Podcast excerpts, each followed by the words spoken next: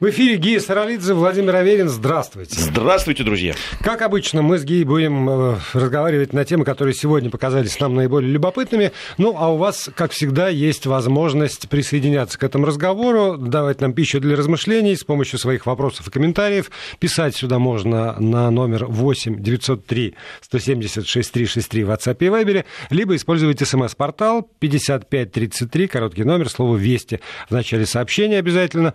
И мы, правда, ждем от вас мудрых мыслей. Ждем. Да, мы ждем. Да, разных. Не надо сейчас напрягаться и пытаться именно мудрые мысли. Вообще ваши мысли нас интересуют. На этом фоне, знаешь, все мудрые, мне кажется. Сегодня было сорвано, я об этом заявил, глава МИД Украины Вадим Пристайко, было сорвано отвод сил из населенных пунктов Золотое и Петровское в Донбассе. Значит, глава МИД Украины Вадим Пристайко сказал, что это связано с обстрелами, но тут странная история. Он сказал, что эти обстрелы были там 3 или 4 дня назад. При этом после этого было заявление о том, что отвод войск все равно состоится. Но вдруг вспомнили про обстрелы, которые были 3 дня назад, если они были. Да, потому что по его логике отводить войска можно в том случае, если 7 суток вообще была гробовая тишина, никто никуда не ходил, никто не стрелял, ничего не делал.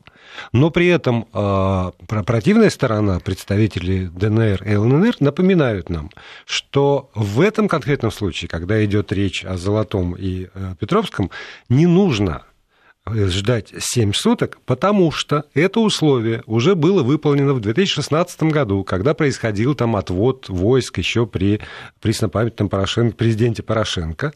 Другое дело, что тогда это было все нарушено, и украинцы вернулись в свои позиции, но поскольку уже там начало процесса было запущено, то формального вот этого повода про 7 суток тишины в данном случае использовать нельзя. Вот такая я вот характеристика. Я вообще рассматриваю отвод войск, да, разведение войск как меру для того, чтобы как раз перестрелок и вот этих, да, там, обвинений друг друга в каких-то провокациях, чтобы этого не было.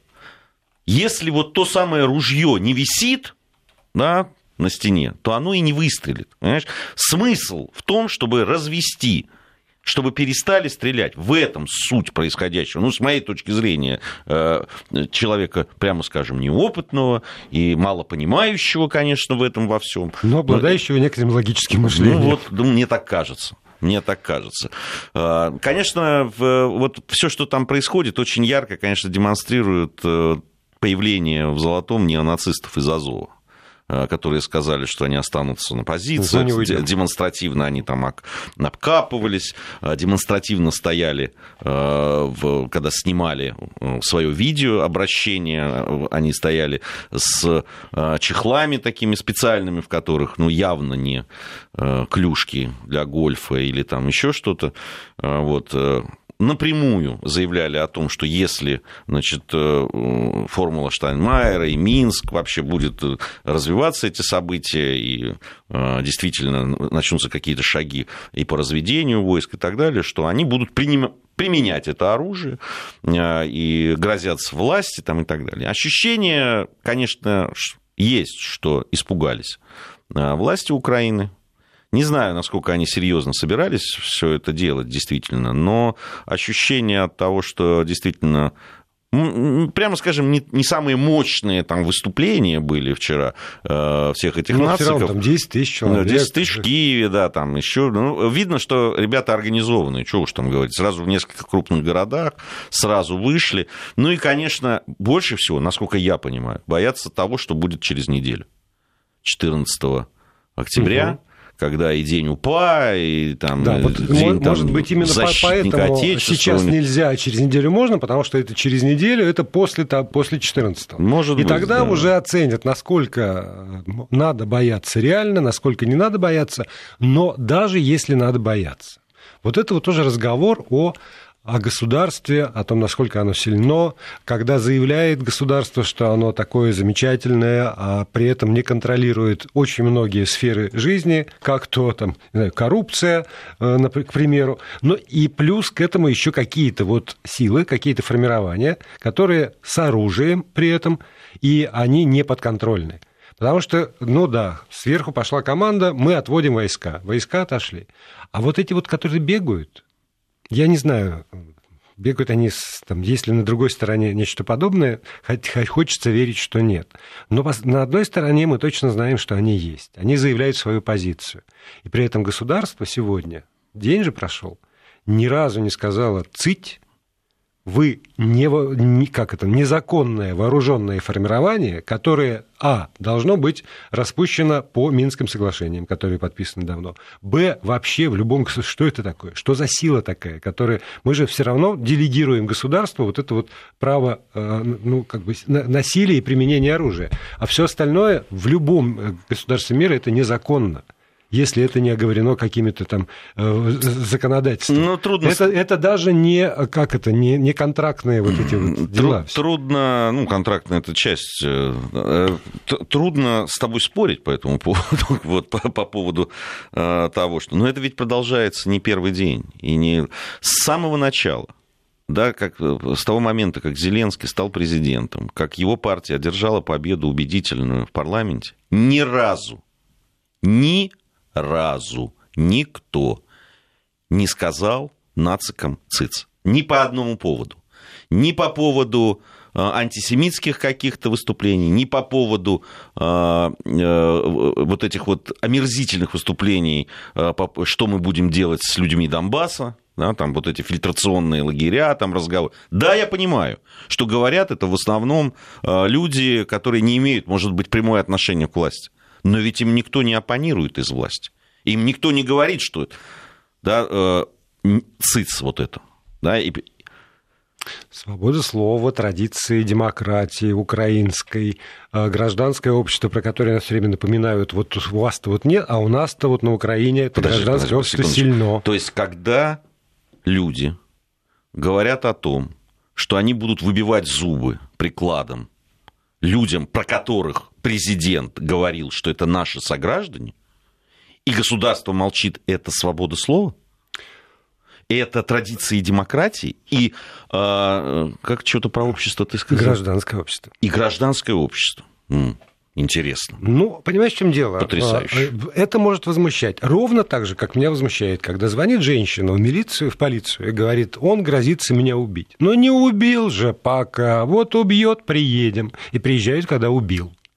Вот это та же самая логика. Это та же самая... Ну, ведь еще не выбили, ужасно. Понимаешь? Но, это ужасно. Но я сейчас смотрю... Вот те люди... ужасно, но это так, да? Это мир таков, он несовершенен. Он по-разному. Есть те, которые так говорят, есть те, которые приезжают. Но ведь вот сейчас посмотри, какой ажиотаж по поводу осуждения Синицы, вот этого самого, который грозился... Вернее, да, не грозился, да, а говорил о том, что хорошо было... Вот будут... Если так дело пойдет, то придет к этому. Там, да, там, силовиков и так далее. Я вижу. Но он же ничего не сделал, говорят. Он же ничего не сделал. Это всего лишь высказывание. Так подождите, все-таки придем, когда убьют? Или все-таки высказывание? Да, давайте определимся тогда. Ну, я все-таки Синица не говорил, что я пойду и буду сам убивать. И в общем, он говорил ровно про то, что если так будет продолжаться, то может дойти и до этого. Вот там дойдет до этого. Я это расцениваю как... Даже не скрытую. Я уже молчу о том, что вот это вот все другие его высказывания по поводу там, постельное мясо там, и так далее. Что даже вот не хочу сейчас по этому поводу дискутировать. Я просто про сам принцип. Про сам принцип. Когда ты говоришь такое, ты должен понимать. И я вот к тому же, что происходит сейчас на Украине. Но ты знаешь, что, на что я обращаю всегда внимание, и что меня, с одной стороны, поражает, удивляет, со знаком минус, конечно же, и вообще злит, если честно. Вот встречаясь с определенными там, да, политологами, экспертами украинскими в различных студиях, в том числе и вот в программе, в которой мы участвуем с тобой, кто против, меня всегда поражает вот эти хихихоньки и какие-то, знаешь, водевильный тон, когда они говорят вот о проблемах войны и мира. Вот это вот ровно то, в собственной стране, вот понимаешь? Я говорю, то, о чем я сегодня в этой же программе говорил. Потому что для нас здесь, я думаю, что для очень многих наших радиослушателей, для вот тех людей, которые приезжают из ДНР и ЛНР, вопрос войны и мира, вопрос сохранения жизни, там вот стреляют, не стреляют, это главный и основной. А вот все остальное, это такие вот второстепенные и очень далекие. Но если, когда я смотрю даже там, эти украинские сайты, средства массовой информации, то основные вопросы, ну, там более-менее серьезных, это вот кассовые аппараты ввести или не внести, не ввести, значит, по этому поводу тоже манифестация очень значительная, чуть ли не сравнимая с тем по поводу, значит, отводить войска, там, формулу Штайнмайера, налоги, тарифы, все что угодно, в том числе вот эти вот, то, что я показывал, там, 5-метровая статуя бульдога, которая установлена в центре, и в, скажем, я хорошо отношусь к театральным фестивалям, и там театральный фестиваль в городе Львове, который проводится, и там песни, пляски, уличные театры, все хорошо. Если верить там части украинского политического истеблишмента, что мы воюем, у нас агрессор, у нас... Тогда, ребята, у меня, знаешь, вот ненормативная лексика на языке. Воюйте тогда. Если вы занимаетесь разглядыванием сумочек, примеркой брошек, установкой бульдогов, да, 5-метровых. Там у них одна из главных новостей тут вот давеча было вообще рукоблудство одного из депутатов. Ну, это, предположим, был монтаж. Но там... Нет, я не про то, что он делал или нет, да, о том, что это бурно обсуждалось. Про то, на Украине, да, причем прежде всего на Украине. Да, вот это обсуждается, а не вопросы войны и мира. А тогда, если ты живешь вот в ином поле, даже не информационном, а ментальном скорее, поскольку ты думаешь все время про другое, то тогда вот эта вот война тебя либо не волнует, по большому счету, либо ты к ней несерьезно относишься. А раз несерьезно, тогда вот водевильная интонация, о которой ты говоришь. Водевильная, абсолютно. Это не люди, которые переживают за свою страну. Они могут говорить про агрессию, они могут там, да, говорить про аннексию там, и так далее. Понятно. Все любые территориальные потери всегда очень серьезно сказываются. И это понятно. Они очень болезненны. И они очень болезненно переживают, любой гражданин любой страны. Но, понимаешь, но вы переживаете тогда? Вот. Но вы же... А они начинают. Это да что вы обращаете внимание? То есть приходят на место разведения, приезжают нацики с оружием, говорят, что мы отсюда не уйдем. Это пиар-акция. Слушайте, это пиар-акция может привести к тому, что не будет этого разведения. Не будет разведения, значит, не будет встречи в нормандском формате. Значит, опять все забуксует. Да, всё станет. Тот момент, да, когда вы можете хоть как-то сдвинуть это дело со стороны войны в сторону мира, у вас начинают происходить такие вещи, и вы обсуждаете все, что угодно. Да, там любые, кто у кого отжимает бизнес там, или так далее, контрабас, как они это называют, там, контрабанду, и так, кто, кому выгодно, кому не выгодно, кроме основополагающего, да, вопроса, который должен волновать всю нацию, если это нация, если это страна. Это война или мир, понимаешь? Вот меня это просто вот обескураживает, если честно. Есть один безусловный плюс, который сегодня я отметил. Это поведение президента Зеленского, который, может быть, не сказал цыть, который там не вышел, что-то еще не сделал, но вот он, тем не менее, именно сегодня подписал указ, которым поручил все-таки изменить порядок пересечения границы этой разделительной линии, упростить перемещение товаров, облегчить переход, переезд там, разным категориям населения с одной и с другой стороны, и возложил конкретно там, ответственность на тех или иных людей, которые должны за это дело отвечать. И по факту, вот, ну, поскольку там действительно порядок пересечения с товарами этой границы изменился, вот эта вот блокада гуманитарная, не промышленная, там, не вот на уровне... Там, объединений государственных или там псевдо-квази-государственных. Но на уровне людей эта блокада сегодня этим указом, дай бог, снята. Ну, все эти крики да, и шумы. Указ-то, ну, он еще воплощение ждет своего, понимаешь? Указ-то указ. Указы разные были по этому поводу. Кстати, мы помним, если мы говорим о разведении, ты уже упоминал 2016 год, да. Когда тоже говорили, да, и вроде бы даже какие-то шаги делались для этого. Но и что? И где мы нынче? Понимаешь, и здесь... Когда вот ты говорил по поводу Львова, да, там, театрального фестиваля там, и так далее, любопытные сегодня цифры приводили опросов. Владимир Владимирович, по-моему, Корнилов привел социологический опрос, который украинским социологическим центром делался. Значит, за продолжение войны, фактически, на Западе, да, на Галичине, то есть, да, и в том числе в том же самом Львове, 43% за. Угу. Там еще есть, которые это скорее да, чем нет. Там, где поближе, да, и на месте события, там 8. Ну, потому что люди да, живут в этом. Конечно. Поэтому... И вот эти, которые не воюют, и которые далеко от... И которые театральные фестивали и шествия проводят, я тоже хорошо отношусь. Ну, просто... Угу. Но тогда вы голосуйте за то, чтобы у всех была возможность театральные фестивали проводить, а не под обстрелами сидеть. Понимаешь? Вот и они как раз за войну. А те, которые на войне, те не хотят. И когда говорят, президент говорит о том, что мы одна страна, мы там все такие граждане Украины, что на Востоке, на Западе, не надо делить. Там. Да, она разделена уже, по факту. Поэтому... Что там, как будет дальше? И как будут вот те люди, которые далеко от войны, но которые голосуют за войну, они опять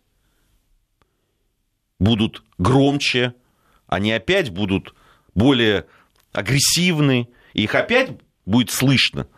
Или все-таки как-то изменится эта ситуация? Для меня пока непонятно. Я думаю, что так или иначе она изменится, потому что... История учит, что все равно что как, так или иначе все заканчивается. Ну, а по поводу вот этого, я был старшим школьником и студентом, когда, ну, и долго длилась эта афганская эпопея. Ты там был внутри какое-то время, да. Я был исключительно снаружи. И должен тебе сказать, что, как мне помнится, сейчас, если я не прав, поправьте меня. Уважаемые слушатели, поправьте, если я не прав. Я еще раз говорю, как мне помнится. Это была такая война на грани умолчания. То есть она как бы была, но как бы и нет. Как бы приходили гробы, но как бы широко не афишировалось.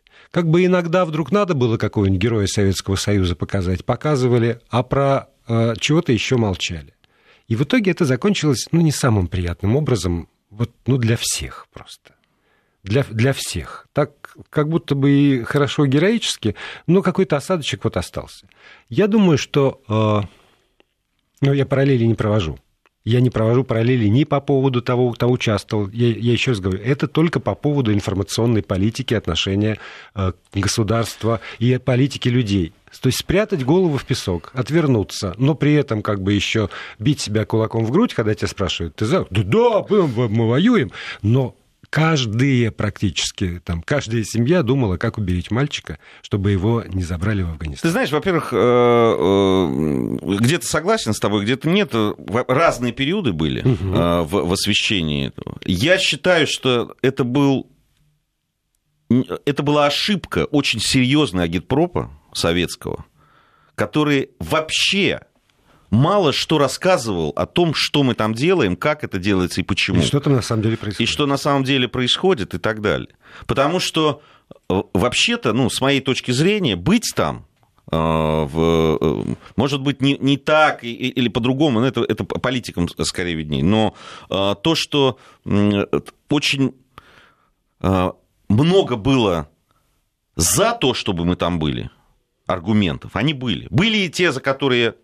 были против. И многие даже из моих коллег, да, говорят о том, что это была ошибка и так далее. Об этом можем спорить. Но то, что людям надо было говорить о том, что происходило до этого, Как это? Потому что для многих Афганистан, ну согласись, вообще многие на карте не знали даже, когда, до того, пока не началась это. Я очень хорошо помню, потому что когда мы ехали туда, мой отец ехал работать, мы реально с ним искали на карте, где это, что это за страна вообще и так далее. Информации не было никакой. И, конечно, когда вот вдруг туда поехали ребята наши, и когда их стали убивать, а при этом мы не понимаем вообще, что происходит, и с кем воюют, да. Что происходит. На мой взгляд, это была страшная ошибка. И да, конечно, в каком-то смысле, да, это все замалчивалось. И просто об этом не говорилось. Я узнал про Афганистан гораздо больше потом, когда уже все это закончилось, и когда, на уровне, скажем так, художественного осмысления стало происходить, когда какие-никакие книги, какие-никакие фильмы об этом, но и все-таки разговоры с очевидцами этих событий, пост. Но в тот момент, когда это происходило, как бы не было, как бы вот... Во-первых, я всегда интересовался, потому что, да, для меня эта страна была очень такой знакомой, я там 4 года прожил. С другой стороны, я когда учился, уже очень много ребят приходили, которые учились с нами, уже приходили из Афгана, пройдя эту службу и так далее. И, понятно, они были у нас на курсе, и младшие, и мы с ребятами общались, они рассказывали. Ну, то есть, вот военную правду, да, солдатскую, что называется, конечно, мы узнавали оттуда. Но так, да, я считаю, что это была огромная ошибка. И во многом потом предопределило отношение к этому в стране. У нас новости, после новостей вернемся. Продолжаем программу. Гия Саралидзе, Владимир Аверин. И вы с помощью послания сюда 8-903-170-63-63. Это для тех, кто пишет в WhatsApp и Viber. 5533, короткий номер для СМС-сообщений. Сегодня общественность с утра всколыхнула публикации в «Известиях» по поводу того, что, страховщики изменят в очередной раз как-то правила для ОСАГО. Да, ужас. Да, что там коэффициенты ведут такие, что для жителей, мне очень запомнилось это, жители маленьких городков будут платить на 82% больше, чем платили, а это сытая Москва будет платить столько же. Вот тем, кто не установит Но это ты имеешь в виду, что не будет... Нет, подожди, это я тебе вот перечисляю то, на что меня обрушили обзор газет, что называется, что вот это публикация в «Известиях».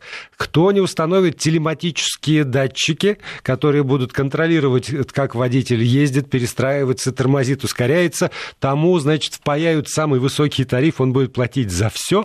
К вечеру уже Российский Союз автостраховщиков, значит, кинулся опровергать все это, что в закон не предусматривает ни того, ни другого, что коэффициенты повышающие только для тех, кто злостно нарушает ПДД, но никто не опровергает возможность установки вот этих самых телематических датчиков в автомобиле. Куда-то в какое-то место их установят, и страховая компания будет знать все про водителя. Куда поехал, как часто, с кем, чем занимался на стоянке.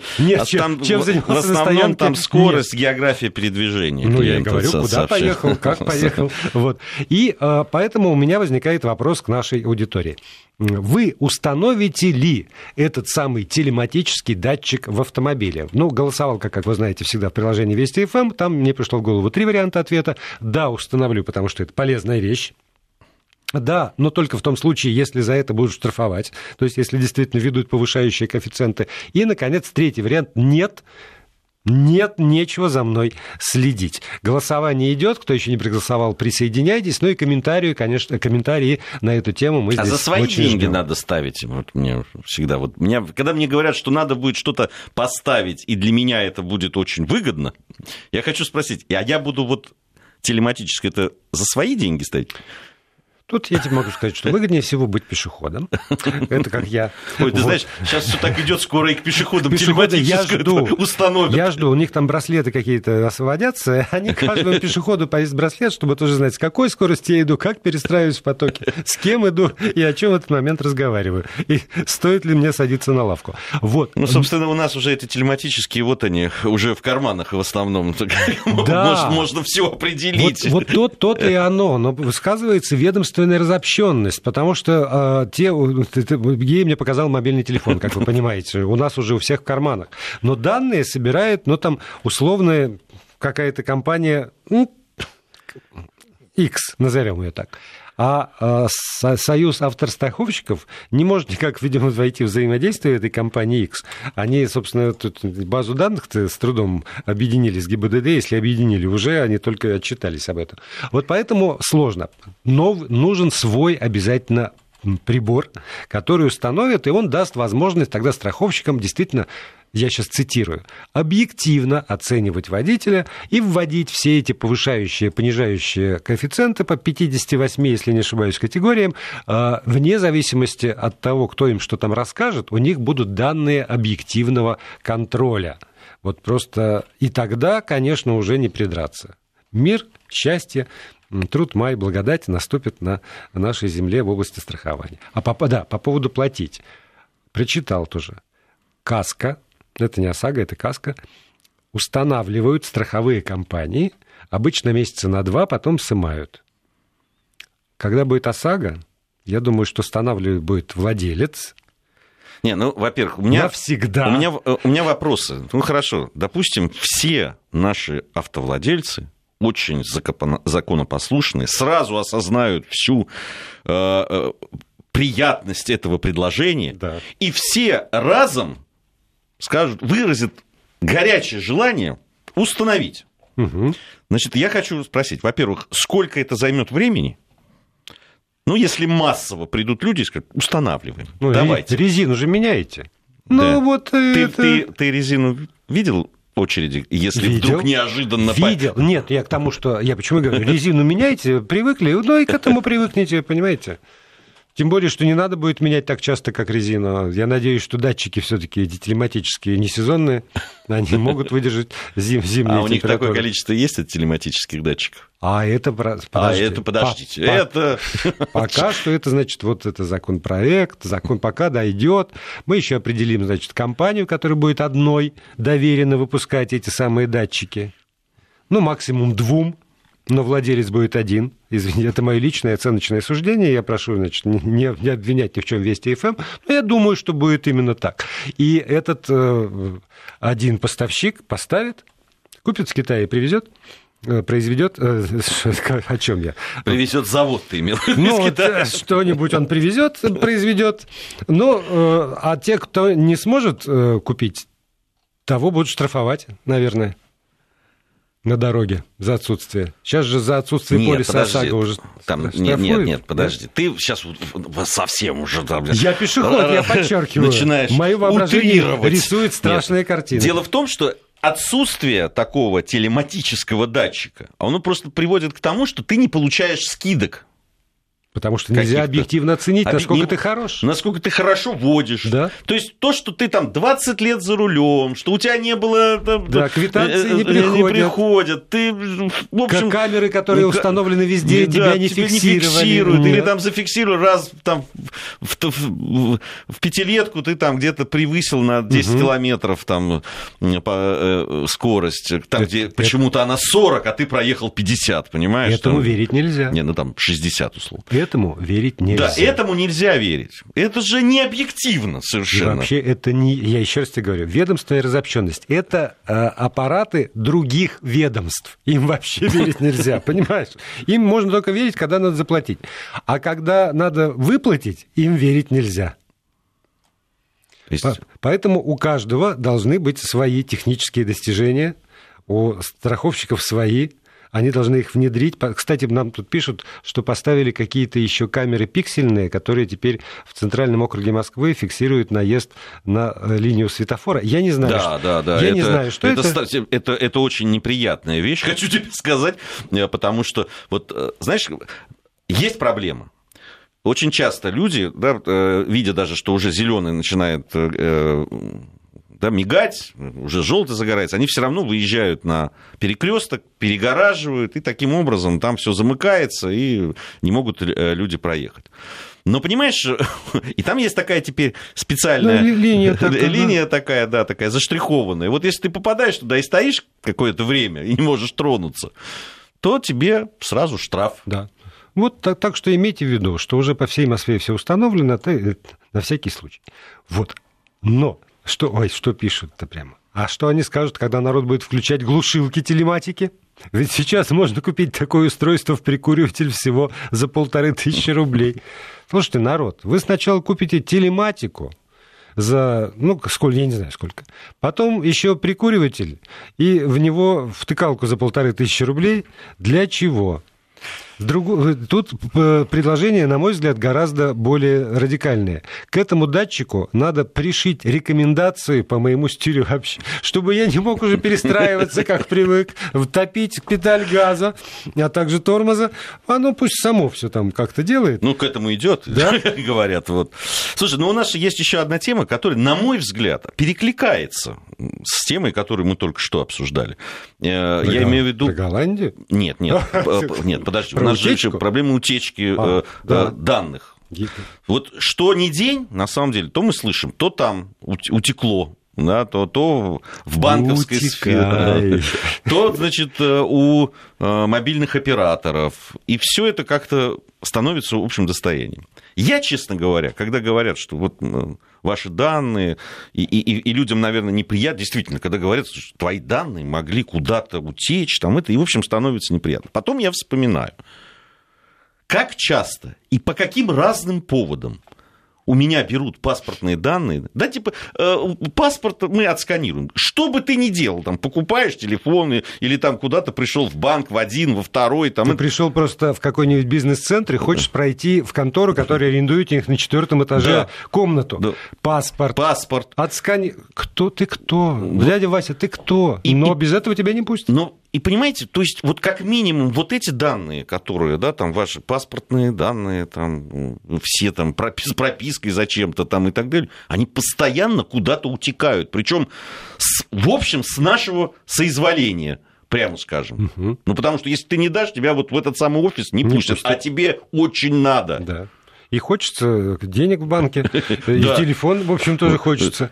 И даже Айкос какой-нибудь, хотя я не помню, спрашивали там паспорт или нет, но, в общем, все равно много чего спрашивают. И везде, и уже думать о том, что еще какая-то информация, ну, по большому счету, ну, какая еще информация? Ну, да, наверное, есть еще что-то утекает, есть, да, ну, безусловно. Вот говорят, утекли там фамилии, имя, отчество, паспортные данные, там остатки на счетах, там что-то еще. И, в общем... Ну, это можно исправить, пойти и... Все эти остатки прогулять. Хоть день домой, да. Но, в общем, понимаешь, вот я тоже читаю там статьи в наших газетах, комментарии. Депутаты не очень комментируют, что для меня странно. Потому что еще несколько лет назад, я помню, как с пеной у рта депутатский корпус лично мне доказывал. Володь, вы что? Вы не понимаете разве? Если персональные данные будут храниться по другую сторону границы, это же какой ужас какой! И я говорил, а какой, собственно, ужас? Если они здесь хранятся, позвонил по телефону, купил, может оттуда позвонить, купить. Нет, вы не... Я до сих пор не понимаю. Я не понимаю вот этого ажиотажа. Если мы их сами раздаем направо и налево, и за границей тоже, собственно, раздаем, там, когда в отель приезжаешь, они знают, кто я, что я. Против. Ну вот. Если они хранят, пускай уж лучше они утекают из моих отечественных источников, конечно, чем они будут храниться где-то там. Да. Что сразу будут там храниться, когда они могут сначала храниться здесь за бешеные деньги, что удорожает связь, там, не знаю... Ну, прям вот, удорожила, еще... прям все, вот прям связь стала так, прямо неподъемной. На самом деле связь у нас, кстати... Владимир, да, чтобы вы знали, одна из самых дешевых и одна из самых лучших. Значит, это вот связь самая дешевая, через нее все утекает, и дальше оно может потечь куда угодно, в том числе за границу. Зачем так усложнять? То, что оно утекает, нехорошо. Логистику. Зачем так усложнять логистику? И потом, понимаешь, опять я с чего начал? Я отслеживал реакцию депутатского корпуса. Если по поводу утечек из банка, по поводу утечек из компании связи, я уж не помню точно, из какой утекло, но утекло и утекло. Я перестал по этому поводу дергаться просто. Вот. Поскольку по этому поводу они так не переживают, значит, это не очень важно. Задаю себе вопрос. Они переживают, что оно просто утекло. Они тебе об этом сейчас не говорят, а на самом деле... Да. Но по поводу... Потому что могло утечь и их же. Да, но по поводу того, чтобы это хранилось там, они очень переживали. Слушай, я не... в чем разница? Гия, объясни мне, в чем разница? Почему наши персональные данные должны храниться за границей? Объясните мне, пожалуйста. У нас что? Страна какая-то не такая. Почему их данные у нас не хранятся, а наши должны храниться у них. Объясни вот мне. Почему? Ну почему? Хранятся? Что, какие данные мы персональные храним? Вот люди из разных стран мира регистрируются в нашей очень популярной социальной сети, и их данные хранятся. Вот ровно так же, как когда я регистрируюсь в их популярной социальной сети, мои данные там хранятся. Ну, вот по этому поводу депутаты настаивали, чтобы та социальная сеть перевела обязательно свои серверы по хранению моих данных сюда, а иначе же это ужас же, что такое. Вот. Это мир такой. Мир, в котором эти персональные данные перестали быть абсолютным эксклюзивом. Мир, в котором действительно стоят камеры видеонаблюдения, заведена система распознавания лиц, когда дядя Вася имеет право требовать с тебя отсканировать твой паспорт, а дядя Петя имеет право заглянуть в твой рюкзак и в твои штаны фактически. Таков мир.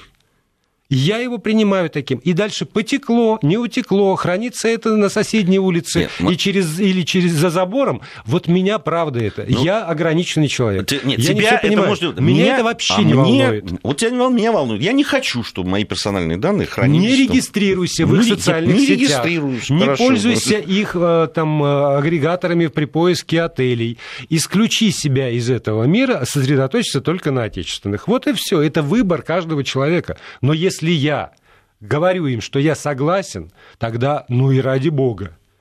Или если депутаты, еще раз вернусь к этому, считают, что это так принципиально важно, чтобы персональные данные, не дай бог, никуда не сделали шагу и не оказались в руках хоть какого-нибудь злоумышленника, не знаю, антигосударственного или нашего честного мошенника, отечественного родного, которого мы во все места готовы расцеловать за то, что он наш отечественный хакер, тогда возмутитесь здесь. Возмутитесь. Нет, вы же не возмущаетесь. Все хорошо. Мы нашли человека, он у нас тут работал, он все слил, но слил не так много, как вы думали. Если мне будет позволено хотя бы слово вставить в этот монолог, я с удовольствием воспользуюсь таким правом, потому что пока мне этого не удавалось. Извини. Да. На самом деле, значит, то, что все молчат, это не совсем так. И людей волнует, безусловно, и там всякие принципы там, защиты и законопроекты, которые должны защищать наши персональные данные, они делаются и так далее. Я согласен с пафосом в том, что это практически невозможно. Это да. Потому что нас ставят в условия в такие. Я человек абсолютно консервативный. Я не из каких-то, побуждений безопасности своих персональных данных. Нет, просто я такой человек. Не люблю покупать в интернет-магазинах. Я люблю приходить в магазин, разговаривать с продавцом. Я люблю, когда меня продавцы узнают, более того. Да. Вот я люблю, когда в кафе я прихожу, и знают, что я люблю. Я человек такой. Я люблю здороваться с соседями и знать, что у них происходит там, и так далее. Иногда с ними выпивать даже и разговаривать на какие-то темы. Иногда политические, кстати. Со мной очень любят говорить. Причем иностранцы почему-то. Вот. Я люблю, больше того, я тебе скажу, я приходить люблю в банк и разговаривать. Меня по делам своей компании какой-то маленькой, которой там, я занимаюсь съемками различными, рыбалки там, и так далее, меня женщины, которые в банке обслуживают юридическое лицо, знают, здороваются, мы с ними разговариваем. Я не пользуюсь мобильным банком и возможностями. А мне нравится, у меня, слава богу, немного этих дел там. Я выбираю время, прихожу и там провожу отлично полчаса времени. Они меня знают. И мне это нравится. Но меня заставляют. Понимаешь, меня заставляют и завести мобильный банк, хотя я им не пользуюсь, и платить за него, кстати. Хотя мне не интересно, просто не хочу. Меня заставляют во всех этих самых банках обязательно фактически завести этот онлайн-банкинг там, и так далее. Ну, мне нравится приходить и общаться. Не хочу. Меня заставляют. Я тебе завидую. Это мой комментарий политический. Мой политический комментарий. Я тебе завидую. Во-первых, что ж ты завидуешь, если меня видишь, просто заставляют этим заниматься. Что-то у тебя такие желания еще есть. Во-вторых, я понимаю, что власть в мире захватили социопаты и, социофобы, как это министр, мы сегодня смотрели же с тобой, министра экономики Украины, для которого, правда, любая встреча поперек горла, что нельзя написать. Вот надо все делать так, чтобы с людьми не встречаться. Вот эти люди, которых я, в общем, понимаю, как социофоб и социопат, они определяют правила игры в этом мире. Действительно, все в смартфоне, разговаривать ни с кем не надо, пальцем потыкал и, значит, получил то, что тебе смартфон решил, что тебе можно. А что нельзя, то значит, ты и не получил. Тебе поставили телематический датчик. И тоже там все понятно, как тебе можно, а как нельзя. Если ты захотел сбрыкнуть, то, значит, тебе там еще и колокольчик прозвенит, что тебе за это там какой-нибудь сразу коэффициент. Та-дам! 82 плюс. Та-дам! Процента. Вот. И вот так вот мы социофобы. Вас, вот нормальных людей, к ногтю. С помощью технических изобретений. Это точно. Это вот то, что нас, людей, которые хотят ходить в магазины, и чтобы их там узнавали продавцы, шансов у нас все меньше и меньше в этом мире остается. Но, может быть, мы проведем ребрендинг какой-нибудь. Как Голландия. Ой, нет, извини. Как Нидерланды. Да. Как это? Теперь нельзя. Да. Что ты? Теперь только Нидерланды. Потому это что у них почему-то это вот убеждение, что Голландия ассоциировалась с кварталом красных фонарей и с наркотиками, кофешопами, значит. Да. А я, честно говоря, когда... А у меня Голландия всегда ассоциировалась с тюльпанами и футбольной вот. Сборной. Да, вот Голландия, тюльпаны и футбол.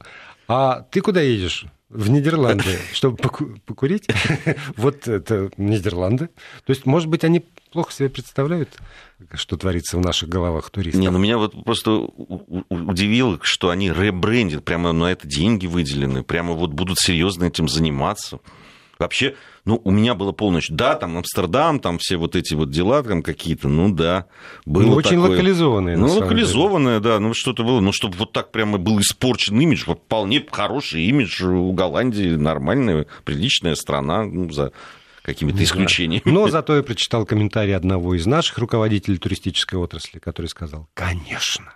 Конечно, это позволит им увеличить турпоток. Правда, перед этим он говорил, как вот в городах типа Амстердама, все устали от туристов, как местное население уже вот не хочет такими толпами, чтобы ходило, но ребрендинг позволит ему увеличить турпоток. Тут я понял, что у меня с логикой опять какие-то нелады, ну и смирился.